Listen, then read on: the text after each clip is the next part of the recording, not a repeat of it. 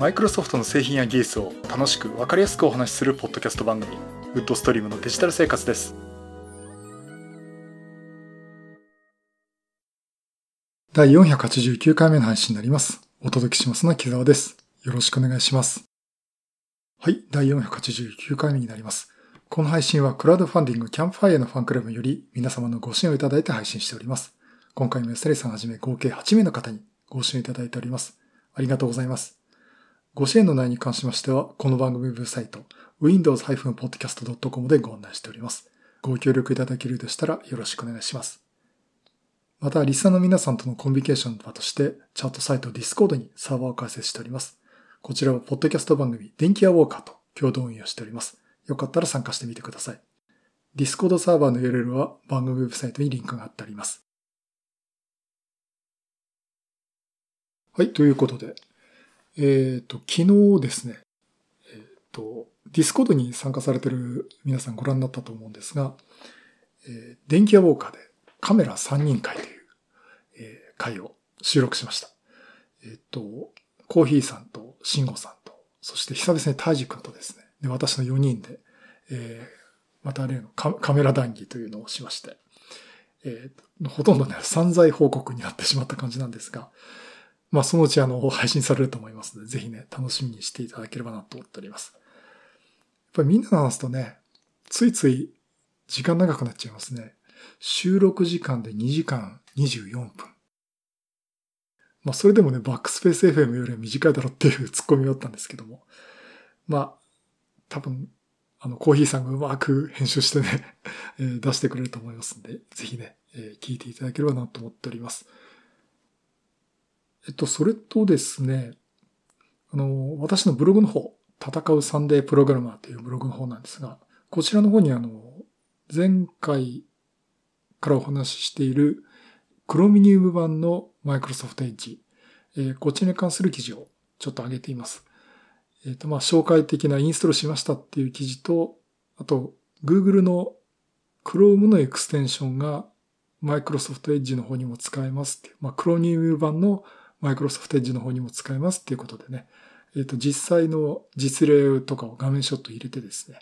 えー、記事を書いてますので、よかったらあの見てみてください。えっ、と、windows-podcast.com スラッシュサンデープログラマーで、えー、見られますので、ぜひよろしくお願いします。ここね、やっとね、HTTPS っていうかね、SSL 化しまして、えっ、と、まあ、従来のあの HTTP コロンスラッシュスラッシュでもリダイレクトしてくれるんで、まあ、ブックマークとかされてる方はね、スマホ見ていただけると思うんですが。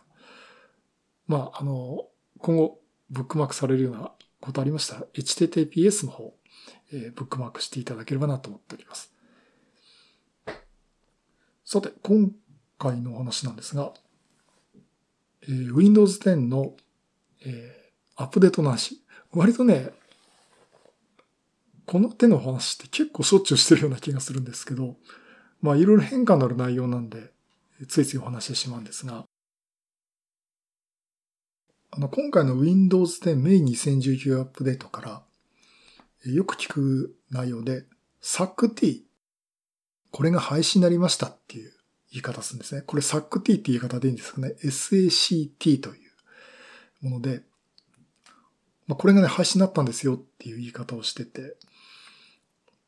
なんとなく私も分かってるつもりなんだけど、この前、ちょ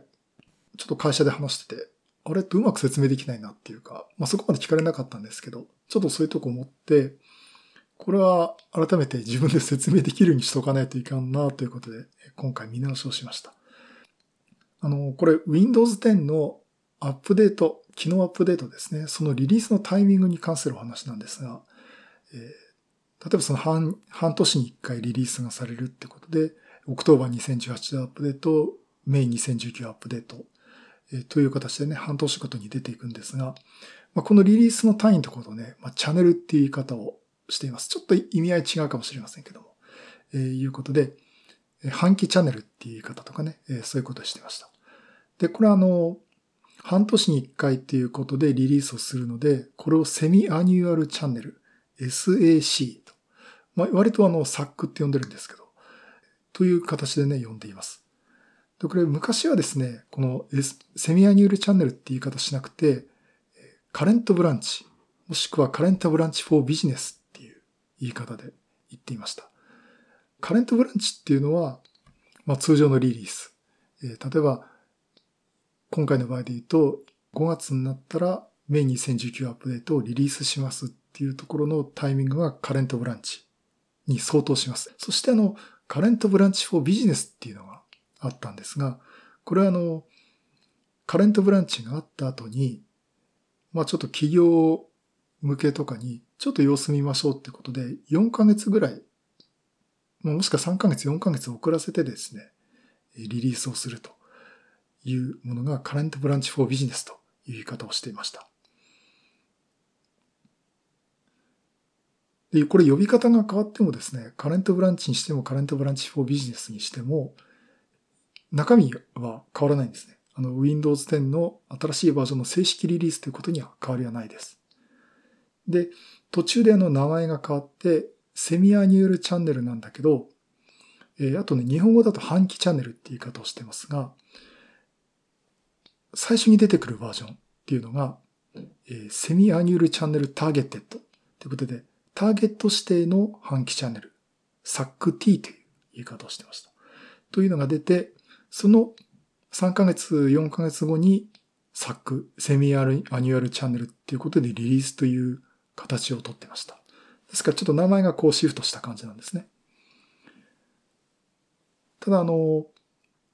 これ、これマイクロソフトの発表の文章でも出てるんですが、あの、中身変わらないんですよ。ただリリースするタイミングが違うだけで、で、逆にこの後に出てくるバージョンね。昔で言うそのカレントブランチフォービジネスっていうのは、これがリリースしないと企業の方はテストを開始できないとか、あと、これがリリースされないた後にやっとサポートを開始するとかね。えー、そういったことを言い出すところがあって、どうもマイクロソフトとしても誤解を立ててしまったんじゃないかっていうところがあって、いろいろ見直しをしてるっていう状況です。まあ、あの、それで結局ですね、まあ、マイクロソフトとしてもこういった方法じゃなくて、SAC と SAC-T、そのターゲット指定とかいう言い方っていうのを全部やめてしまって、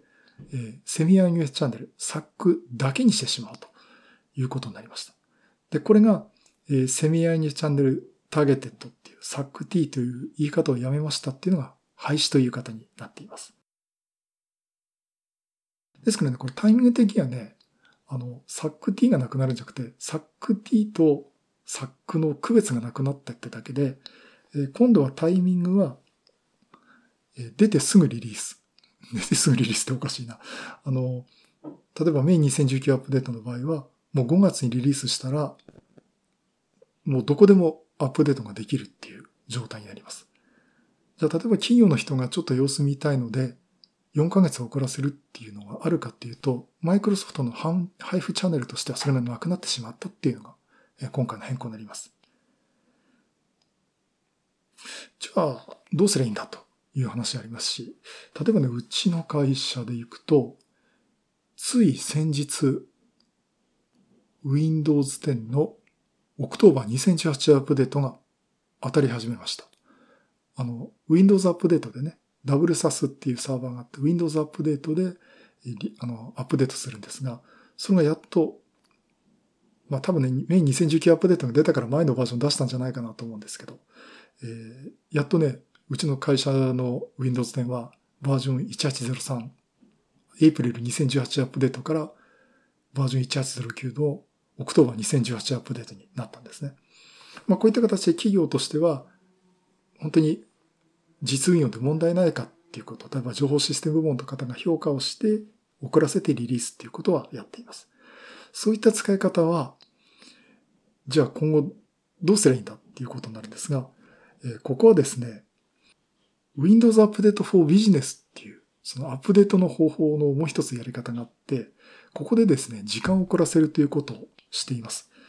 で、実際この Windows Update for Business っていう設定でいくと、これ実際ね、グループプロビシエディタっていうところで変更するんですが、ここで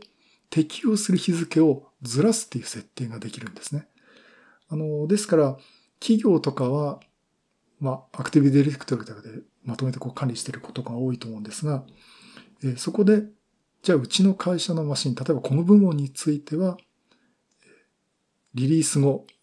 例えば3ヶ月間、90日間リリースを遅らせますとかね。そういったところで設定が変更することができます。ですから、そうやってあの制御するという形になります。ということで、マイクロソフトは、あの、マイクロソフト側の都合で遅らせるんじゃなくて、マイクロソフトはもうリリースしたら、区別なくリリースします。ただ、受ける側がそれを調整をしてくださいという形になると思っています。まあ、これがあの、新しいセミアセミアニュアルチャンネルのによるマイクロソフトの Windows 10の配布の仕方の変更ということになります。まあ、ということでね、どうもね、ここの説明っていろいろ聞くんだけど、私もわかりづらいなってところがあったんで、ただやっぱり結果的にはね、あのシンプルにまとめた方向になってるんじゃないかなと思います。そのかつてのそのクランクラカレントブランチフォービジネスっていうのが、えー、遅らせて出すってことに、えー、どうも誤解があったのも考えの違いがあったってところで、そこをね、整理しましたっていうところでね、今回の変更っていうのは、まあ、結果的にはシンプルにする方向ってことでね、えー、なったんじゃないかなと思っています。はい、以上。Windows 10の、リリース、 Semi-Annual Channel Targeted の廃止という話をさせていただきました。はい、第489回は Windows 10のリリースのタイミング、 Semi-Annual Channel Targeted の廃止という話をさせていただきました。えっ、ー、と、今回、ちょっと短いんですね。えっ、ー、と、なんか、もう一品っていうなんかお、なんかご飯のおかずみたいな感じになってるんですが。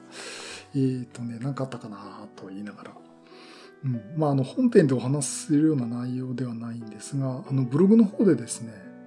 えっ、と、ちょっと過去の記事を更新したのがあって、えっと、サーフェスプロ、えー、これの型番ってどうなってるのっていう記事をですね、以前書いたんですよ。これいつ書いたんだっけな？実はですね、あ、これ、もう2年前ですね。あの、だから2年前ってもサーフェス買おうかって言ってる頃ですね。2017年7月24日の記事なんですが、あの、サーフェスプロ買おうとしてた時に、いろいろお店で見てた時に、あの、サーフェスプロの Core i5 のモデルとか Core i、Core M3 のモデルとかね、えー、書いてあった時に店頭でね、あの、ラベルが表示していくらって値段書いてあるんですけど、あの、型番がですね、マイクロソフトの型番も一緒に書いてあるんですよ。この型番が微妙になんか違いがわかんなくてですね、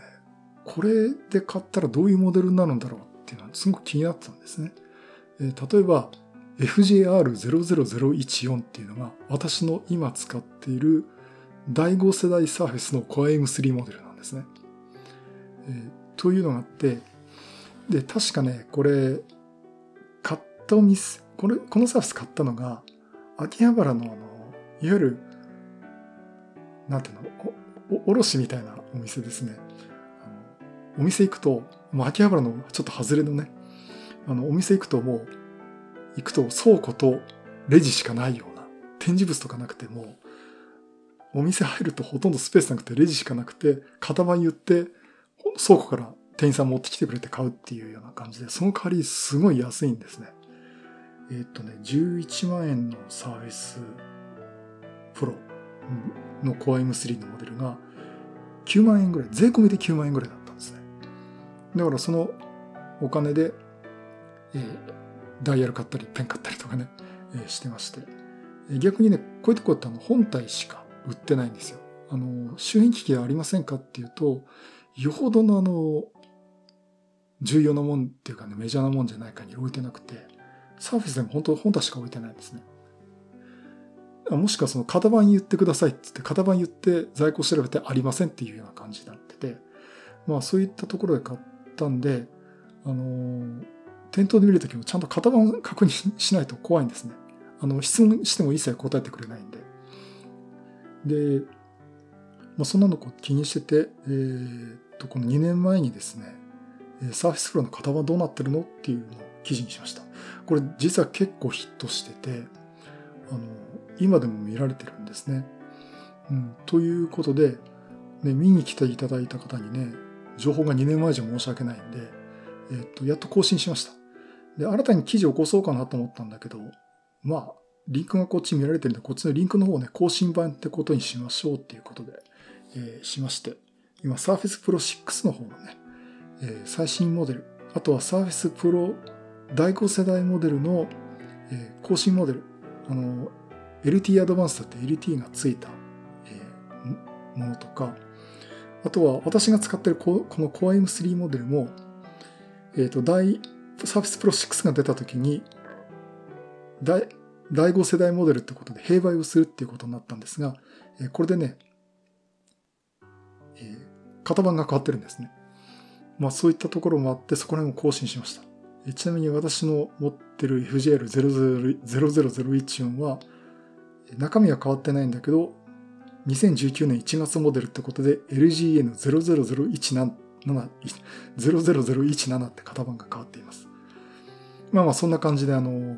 書いていますんで。まあね、ヨドバシとかね、ビッグカメラ行くとね、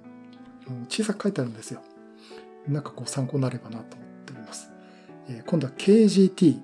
とか KJU、KJV とかね、え、そういう型番で、え、出ていますんで、まあ、あの、見ていただければなと思っております。え、戦うサンデープログラマーの、えー、っとね、これ、検索してもいいかもしれませんね。サーフェスプロの型番ってどうなっているっていう、このどうなっているってキーワードで検索すると出てきますんで、えー、よかったら見ていただければなと思っております。あと告知なんですが、えー、今月のドットネットラボ勉強会、6月22日土曜日、日本マイクロソフト品川本社で行います。えー、今回はですね、4つセッションがありまして、えー、小松さんによります、ソロコム LTM ボタンプラス、発注から通信チェックまでという、あの、IoT 関係のですね、お話をいただきます。えー、そして、マイクロソフト MVP の宮川真理さんによります Teams セキュリティと利活用ということで、え、これ、マイクロソフト Teams ですね。これ、Skype for Business っていうのがもう終わるんで、あの Teams っていうのが導入されるんで、そこら辺の話というのをいただきます。あの、宮川さん、あの、実際お仕事で講師もされてるんで、お話が非常にお上手っていうか、プロなんで、あの、すごくわかりやすいし、お話もお上手ですしね、あの、来ていただければなと思っています。えー、そして、え、っと、マイクロソフト MVP の松本さん、まあ、通称ホチキス先生によります、Bing マップと SQL サーバー連携アプリケーションに関する Tips ということで、SQL サーバーに入れたデータをですね、Bing マップで視覚的にこう表示させるっていう、えー、ところをデモと、まあ、こう説明含めてですね、お話しいただきます。あの、ホチキス先生、あの、兵庫の方からね、来ていただく、本当にどうもありがとうございます。あの、ホチキ先生自体はですね、あの、これ以外のあの勉強会、スケール、スケールサーバーに関する勉強会ラボっていうことでやっておりますんで、あの、兵庫方面の方ね、あの、の関西方面の方ですね、ちょっと見ていただければなと思っております。そして、えー、日本マイクロソフト山口さんによります Azure Active Directory によるデバイス管理の種類とトラブルシュート事例についてという話をいただきます。えー、これ日本マイクロソフトの山口真也さんっていう方、えっ、と、今回初めて登壇をいただきます。えー、どうもね、サポート、あの技術的なサポートをされてるというえー、お仕事をされてまして、うん、私もちょっとね、ジャンルは違うんですけども、まあ、テクニカルサポート的な仕事っていうのを一回やったことあります、まあ非常にね、それなりの苦労っていうのもね、あると思いますね。まあそういうのを含めて、あの、いろんな経験されてることをね、お話しいただけるんじゃないかなと思っています。あの、Azure Active Directory に関するお話ですって興味のある方ね、聞いていただければなと思っております。という、えー、この4つのセッション、えー、6月22日土曜日、日本マイクロソフト品川本社で、えー、行います。とですね、これコンパスっていうあの勉強会の情報サイトの方から見れますので、えー、っと、URL がですね、.netlab、dotnetlab.compass、conpass.com、こちらの方にアクセスしていただきますと、2019年6月の勉強会ってリンクがありますので、そちらからね、お申し込みいただければなと思っております。まだあの、お席10、お席に余裕がありますので、えー、ぜひよろしくお願いします。はい、そういうことで、またいろいろネタ集めてお話したいと思います。またよろしくお願いします。